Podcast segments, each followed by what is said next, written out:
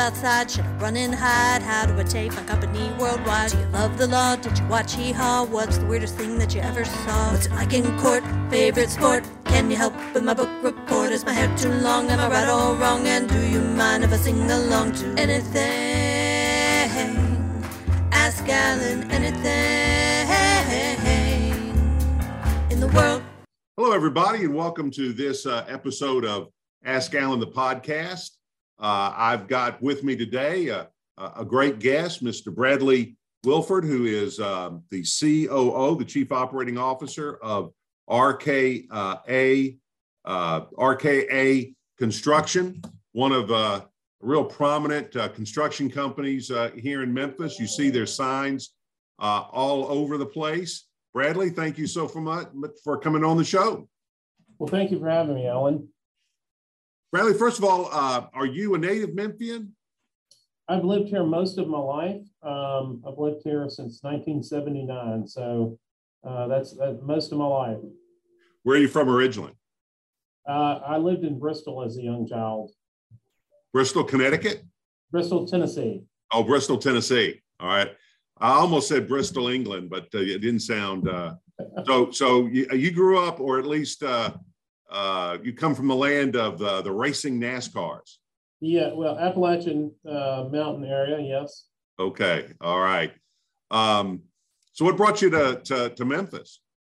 Uh, we moved here when I was uh, was a child. We had family here uh, when I was seven. Um, uh, we moved here and and uh, had had a lot of family in this region and um, grandparents, aunts, uncles, that sort of thing. And um, so we we made our life in Memphis. Well, very good. How um, so? How does a has an Appalachian boy comes to relocates to Memphis? How does he get into the construction uh, business?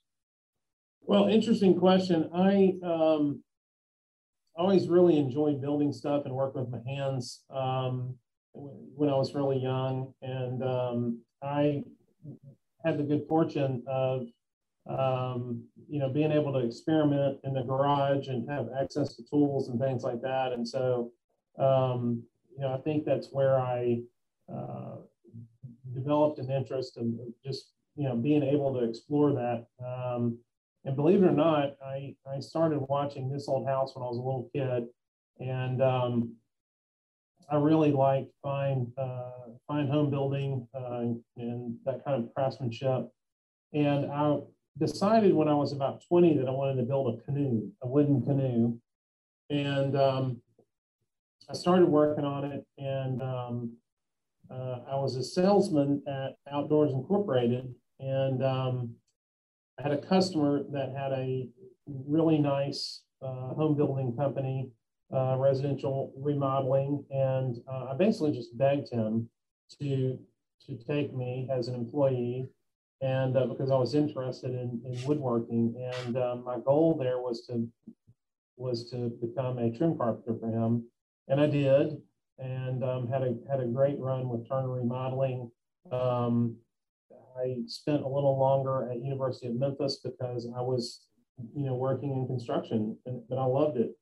Um, and uh, when I took my, uh, I had about five or six years working in, in fine homes around Memphis, and um, that allowed me to, to go to college and, and uh, really helped me in my college career too. And when I graduated from from college, I, I applied for some uh, jobs around town, and I got on with Boyle Investment Company. And so, um, you know, there I was handling property management and project management, uh, primarily for retail. Um, but my construction background served me very well in that project management role. Um, you know, because I was familiar with everything on the job site uh, and, and had worked in the field. And so, um, you know, I, I, thought at the time I was, uh, you know, it was just really a great opportunity for me. And, and Boyle was very good to me for about 12 years. I was with Boyle Investment Company and um, it was a great place to be. We, we developed several shopping centers around town and, and worked at remodeling a lot of shopping centers. And um, I worked there until about 2010. Um, and then I was able to uh, go to St. Francis Hospital for CBRE and um, worked with hospitals on some of their real estate problems. Um, you know, whether it was construction or facilities or or whatever. Um, and uh, uh, most recently, I was involved uh, the past five years with the Crosstown Concourse development and running operations there. Well, that Crosstown is was is a monumental achievement for Memphis, and um, as as someone who is involved in the construction, what are your is has it developed into the to the institution that you thought it would be? Well, I think Crosstown is an example of something that is that is better than what we could have ever imagined. Um, you know, I started before any tenants had moved in. Uh, we, I worked very closely with Grinder Taber Grinder, that was a general contractor. I was with Commercial Advisors, that was uh, managing operations and facilities. Um, but um, I am so happy to have been a part of Crosstown those five years. Um, it was a it was a great experience. It was fun. You're right. It has, has had a huge impact on Memphis. Um, it was very positive to Memphis. Um, in, in my wildest dreams, I, I, just I'm just still stunned, and I and I worked on the project, but I'm I'm still stunned at how it's been received. And when you're giving tours and people are coming from around the country to look at you know how it was done and how we did it and and you know all those that worked on it um, it really um, you know really makes you realize that that was a great project for Memphis and so um, you know there were a lot of great Memphians involved in that project so um, you know it was definitely a, a team effort um, but uh, I, am just glad to have been a part of it for sure. Tell us a little bit about uh, RKA. Uh, lots of different kind of construction companies out there. What what get a little bit about its background and what uh, what does it do these days? Well, it um, primarily um, a majority of our work is um, you know fine home building, remodeling, um, and uh, you know our core values is that we're you know our first one is that we're we're um, we're craftsmen first, and so um, we, we, do work on, um, you know, fine homes around town. Uh, we do some commercial work. Um, and, um, you know, we just, we have a great process for doing that work. We um, are very detailed. Um, I think we're really good at communicating with uh, owners of property uh, so that we're keeping them abreast of everything. Uh, we make them a part of the team that we're you know, as we're doing something, we really want their involvement and um, we're in it together. And so we, we stress all that. And so I think that's one of the big differentiators with us is that um, our process is really nailed down and um, we, uh, we really strive to, to, you know, make it a great project. Uh, we're really transparent with uh, our process and our pricing and, and um, you know, all of that is where uh, a customer can see all of that. So, um, you know, that's kind of, I think, what sets us apart. From a business standpoint, uh, seems that all sectors of the economy uh, worried about two things: uh, supply chain and employees. Uh, what, from your perspective, uh, in the construction industry, how are those two uh, challenges affecting your industry? Well, they definitely have an impact. Um, I'll address the labor one first. Um, you know, the, the labor one, what we do and what we're continuing to do to, to, to try to help with the labor um, situation. First off, we want to humanize the, the construction site. And so um, we, we genuinely care about every member of that that's on a job site. And so I think that's evident that that you know we care about their well-being, um, we care about their safety, we care about how they're treated, um, and so um, you know I think that helps us to to keep people engaged in projects and and make it where they want to work for us. Um, and that's subcontractor rate arrangements. That's you know different trade partners.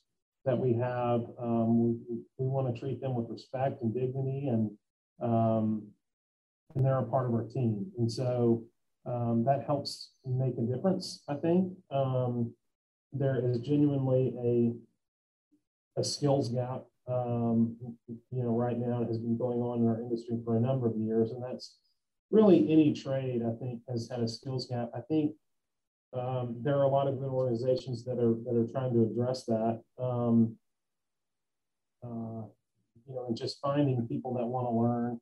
Um, and so I think that is helping um, that that younger people are wanting to look at it.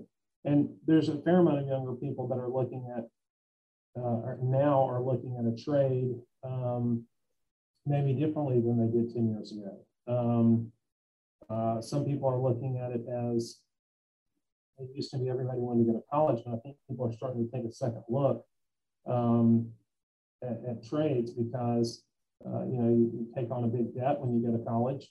Uh, what most people do anyway. And um, you know sometimes those jobs at the end are, are, are tough to find, and and um, it may not be an environment you want to be in anyway.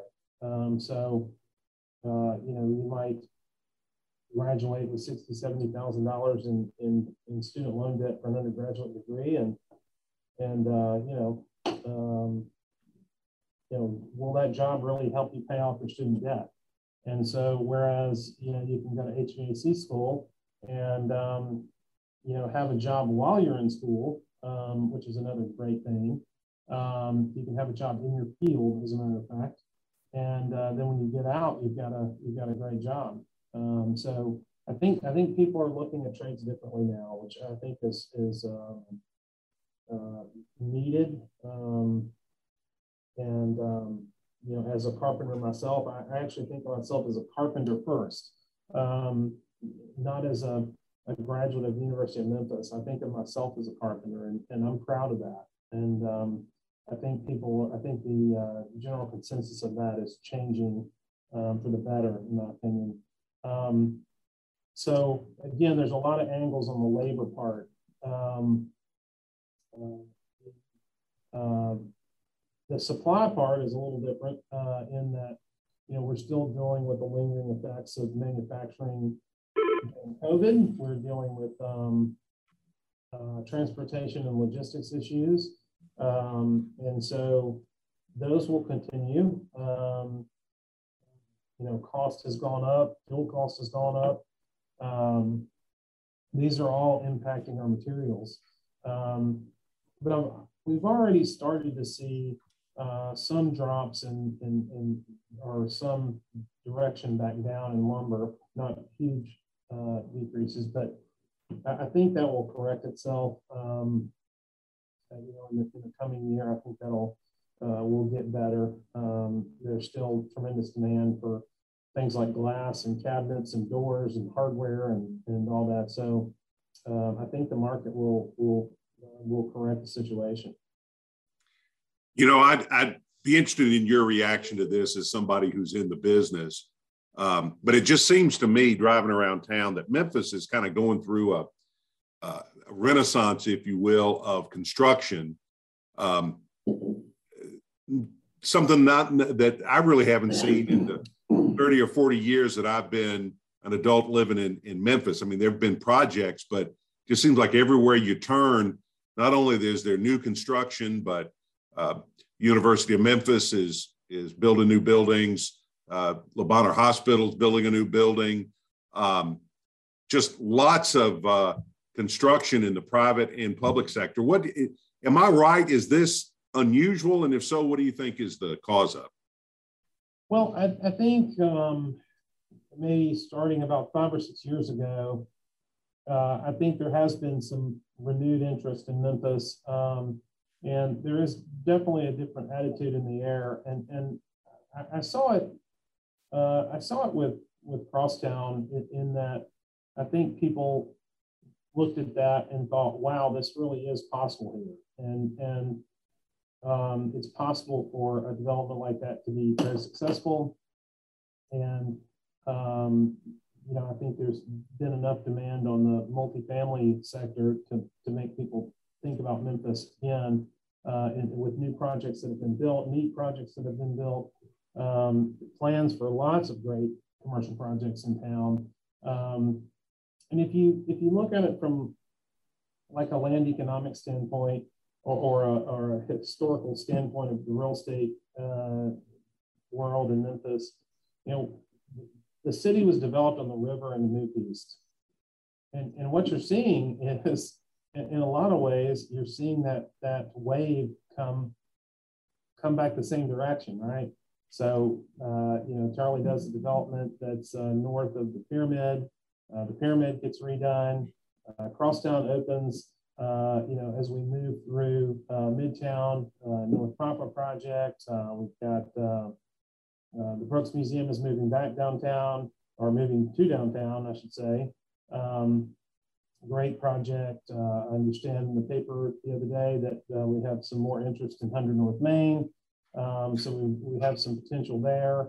Um, so we're we're basically going back to, to remodel things that uh, originally were part of our development history of Memphis. And so I, I think it's very exciting. Um, I love to see these old buildings get restored.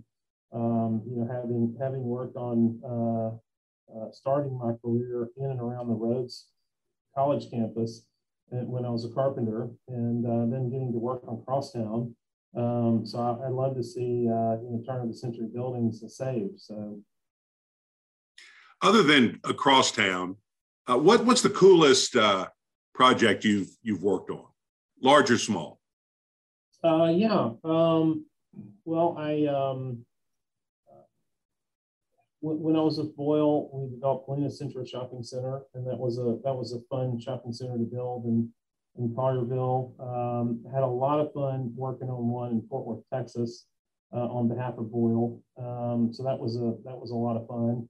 Um, uh, those are two very memorable ones to me. very good. Well, what's uh, RKA working on now?